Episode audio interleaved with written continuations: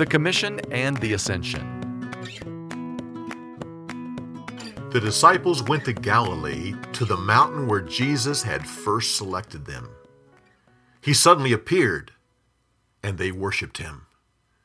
He said, I give you authority to preach.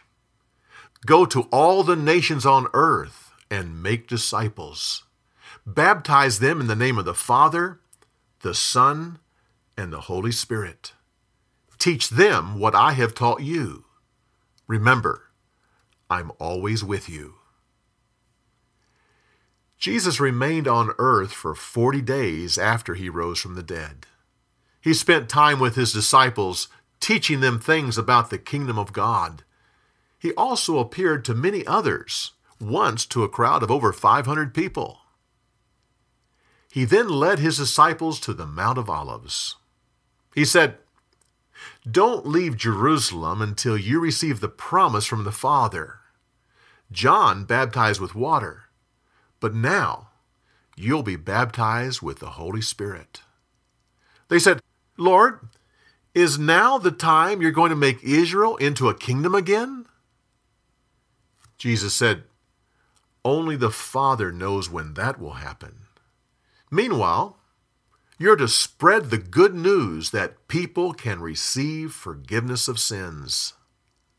Wait in Jerusalem until the Holy Spirit comes upon you. He'll give you power to spread this good news. Start in Jerusalem and then take it to the entire nation, include Samaria. Finally, go to the entire world. Jesus then blessed them, and as he did, he suddenly moved upwards and disappeared in a cloud. The disciples stood there looking up. Two men dressed in white appeared next to them. They said, why are you standing there looking into the sky?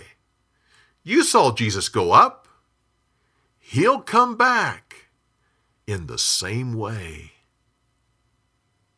The disciples went back to Jerusalem after they saw Jesus go up into the cloud. Their hearts were overfilled with joy. They met in an upper room with other believers, both men and women. Mary, the mother of Jesus, was there, as well as his brothers. All of the believers were of one mind and used this time to pray. At one point, Peter stood and talked to the group. He said, Judas fulfilled Scripture when he led the mob into the garden and betrayed Jesus.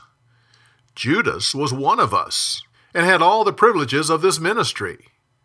Yet he sold it all for a price. With that money, he bought a field, and today it is called Field of Blood.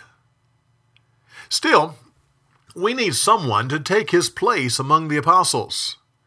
We must choose a man who has been with us since John baptized Jesus. It must be a man who saw all the miracles until the Lord was taken from us into heaven. With us, he will testify to the resurrection of Christ. Two men were selected for final consideration. The people prayed and then threw lots to make the final decision. Matthias was chosen. For more, go to BibleTelling.org.